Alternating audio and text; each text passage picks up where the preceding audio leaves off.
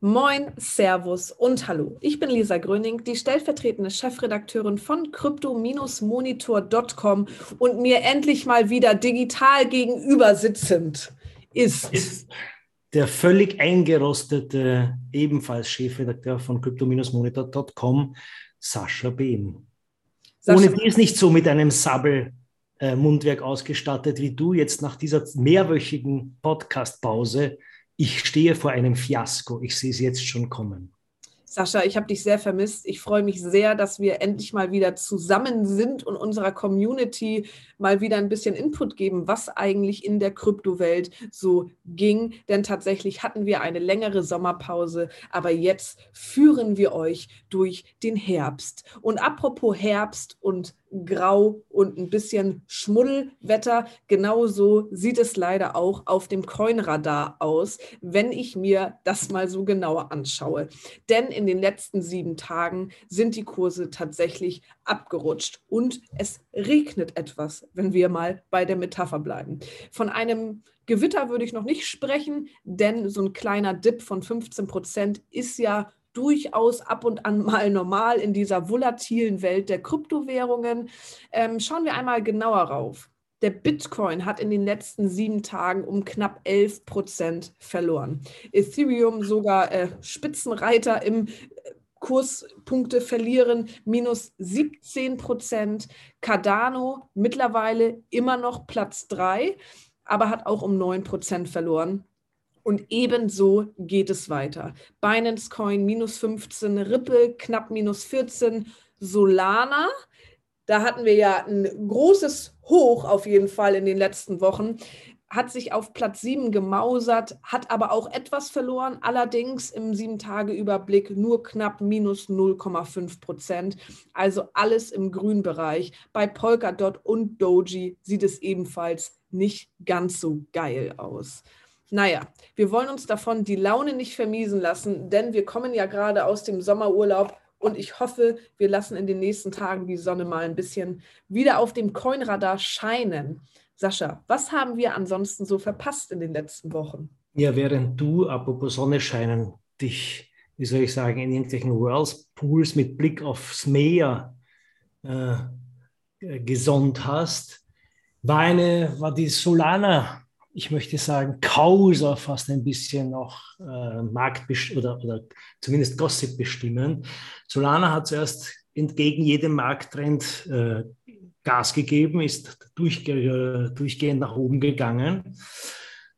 Alle haben schon gesagt, komisch, dass dieser Coin, der in der Tat, äh, dieses Netzwerk hatte in, in, der Tat ein paar technische Vorteile. Wir hatten das schon mal thematisiert. Also zum einen äh, äh, Smart Contract freundlich, zum anderen Proof of Stake, also sprich auch etwas weniger energieaufwendig als Ethereum etc.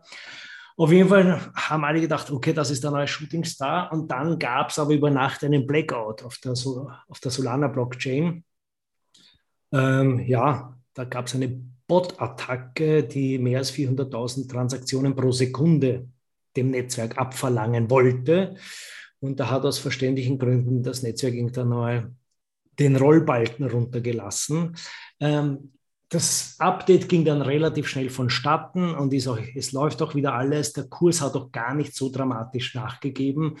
Aber ja, Solana kämpft noch mit den Spätfolgen, hat aber heute auch released die News, dass, dass es eine Bridge zum Ethereum-Netzwerk äh, bauen konnte. Also dieses Ding ist geglückt und jetzt heißt es, dass man auch NFTs zwischen äh, Ethereum und Solana herumschieben kann. Das ist das, was wir halt so an, an einem durchschnittlichen Freitagnachmittag machen. Ne? NFTs herumschieben zwischen unterschiedlichen Blockchains.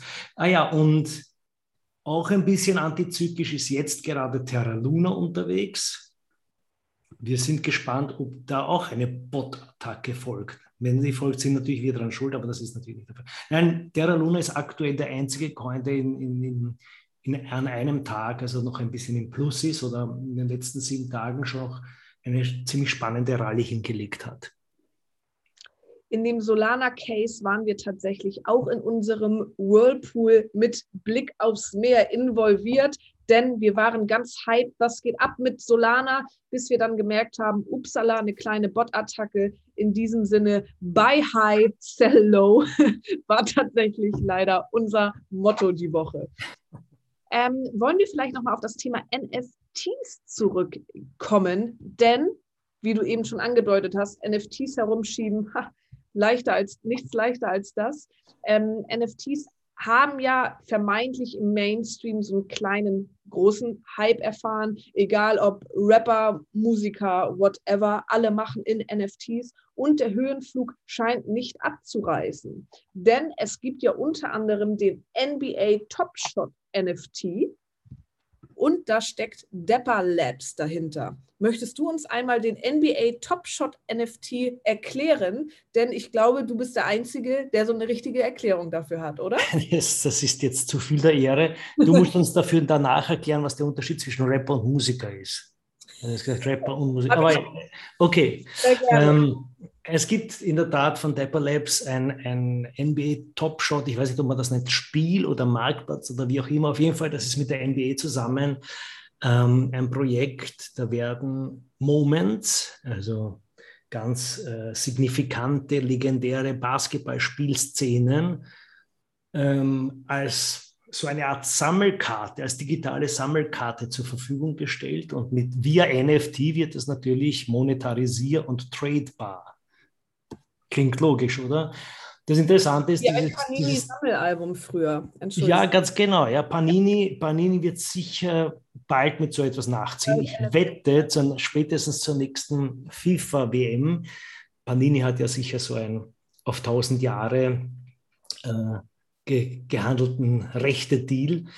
Ähm, nein, auf jeden Fall also das NBA Top Shot ist ja eigentlich noch in der Beta-Phase, äh, dieses Projekt, aber hat doch schon über 780 Millionen Dollar bewegt an, an diesen eben gekauften und verkauften Sammlerstücken. Also ich habe dann quasi ein Moment, Kobe Bryant macht irgendwie einen Move und ich habe dann diesen Moment als Sammelkarte, was verständlich ist als, als Wertanlage für Freaks. Ähm, ja, und auf jeden Fall diese Depper Labs haben, und deswegen waren sie jetzt gerade auch wieder in den Nachrichten, gerade äh, 250 Millionen US-Dollar eingesammelt. Gesundheit, Lisa hat genießt. Ähm, 250 Millionen US-Dollar eingesammelt äh, in einer Finanzierungsrunde. Also da dürfte es mehrere Leute geben, unter anderem äh, ähm, die ehemaligen äh, Google Ventures sind da auch mit dabei. Ähm, da gibt es einige Leute, die in, diesen, in diesem Segment eine große Flug Zukunft sehen. Weil es gibt auch schon einen Deal mit La Liga, also dementsprechend kann man jetzt auch spanischen Fußball via digitale Sammelkarte NFTvisieren. Das hast du schön gesagt. Dankeschön. Mm, Sascha, hast du noch ein paar Themen für uns in petto? Noch ein paar ist vielleicht übertrieben, aber was noch in the News war, während du, wir wissen schon, Whirlpool und so. Ähm, ja, noch ein bisschen mehr Geld einzusammeln hat Coinbase vor. Also die, während äh, Dapper Labs eben jetzt die 250 Meilen eingesammelt hat, geht Coinbase, legt sich die Latte etwas höher. Zwei Milliarden sollen es sein. Coinbase ist aber auch eine Schuhgröße größer, muss man sagen. Also es heißt ja, Coinbase hat über, weit über eine Milliarde Umsatz pro Jahr. Und sie wollen jetzt ähm, offensichtlich sich schön aufmagazinieren. Es gibt einige Projekte, die sie am Start haben. Ähm, in der offiziellen Pressemitteilung heißt es, sie werden in die Produktentwicklung und bla bla bla. Eh das Übliche ähm, werden sie investieren. Aber man weiß zum Beispiel ja, dass die US-Börsenaufsicht äh, ein bisschen Coinbase am Kieker hat, glaube ich, sagt ihr Deutschen. Ähm, wegen des äh, Landings, äh, dieser Landing-Konstruktion, in die auch der Stablecoin USD-Coin eingebunden ist. Also das ist so eine, wie gesagt, eine, eine, eine ein Lending-Zinsmodell ähm, und die SEC, also die Börsenaufsicht, sagt, das ist aus ihren Augen ein Wertpapier. Coinbase sagt, das ist kein Wertpapier und da gibt es ein bisschen einen Rechtsstreit. Wie auch wir, Menschen wie du und ich es machen, bevor es zu einem Rechtsstreit kommt, hauen wir uns mal ganz locker zwei Milliarden Dollar in die Kriegstasche. Wie man das so macht. Ja. Ich hätte noch einen kleinen Service Alert. Nee, stimmt nicht ganz. Aber ihr wisst ja alle, in Deutschland sind Wahlen am Sonntag. Bitte geht alle wählen. Und natürlich ist es auch hinsichtlich Kryptowährungen sehr, sehr interessant, welche Partei letztendlich für oder gegen Kryptowährungen ist, wenn wir uns mal die Wahlprogramme anschauen. Grundsätzlich natürlich ist der Großteil der Parteien nicht so wirklich pro Kryptowährung, weil sie ja angeblich Angst vor Geldwäsche haben. Naja, ich glaube eher, die haben ein bisschen Angst, die Kontrolle abzugeben und sind nicht so Fan von Dezentralisierung. Deshalb möchten sie natürlich eher Kryptowährungen verstaatlichen und dementsprechend auch zentralisieren. Der einzige Ausreißer ist, haha, wen wundert's, die FDP. Denn die FDP unterscheidet sich wirklich am stärksten von den anderen Parteien und sie betonen in ihrem Wahlprogramm tatsächlich die Chancen der Distributed Ledger Technology. Ähm, aber natürlich muss man auch da sagen, die sind auch eher Fan von privaten Kryptowährungen äh, beziehungsweise staatlichen Kryptowährungen als von den ganzen tollen Bitcoins und Co. Aber anstatt Verbote auszusprechen, ähm, setzen die sich für sogenannte Freiheitszonen ein, die die Technologie wie Blockchain fördern sollen. Ich finde, das ist alles ganz schön grob gefasst und ein bisschen Kauderwelsch. Ich bin aber gespannt, was das bedeuten würde. Ich glaube aber tatsächlich, egal welche Partei nun das Rennen macht, hm, uns erwartet nicht wirklich eine, eine, eine entspannte Kryptopolitik in Deutschland. Sehr, sehr schade aber wir bleiben auf jeden Fall dran. Wenn ich, das, wenn ich das aus der Entfernung vielleicht etwas beobachten kann, würde es mich ganz krass verwundern, wenn die FDP für etwas basisdemokratisches, ich möchte fast sagen anarchistisch unorganisiertes und nicht für ein gewisses äh, wirtschaftliches Establishment sich einsetzt. Aber wie gesagt, das ist nur die, die Meinung eines Fremden aus Wien. Ja, liebe Grüße an Herrn Kurz. Mal gucken, wie er das machen würde. So. Er weiß, er weiß das nicht einmal, was das ist. Gut, das ist, finde ich, ein schönes Schlusswort zum Wochenende. In diesem Sinne wünschen wir euch ein spannendes Wochenende. Wir hoffen natürlich, dass die Kurse sich wieder ein bisschen entspannen.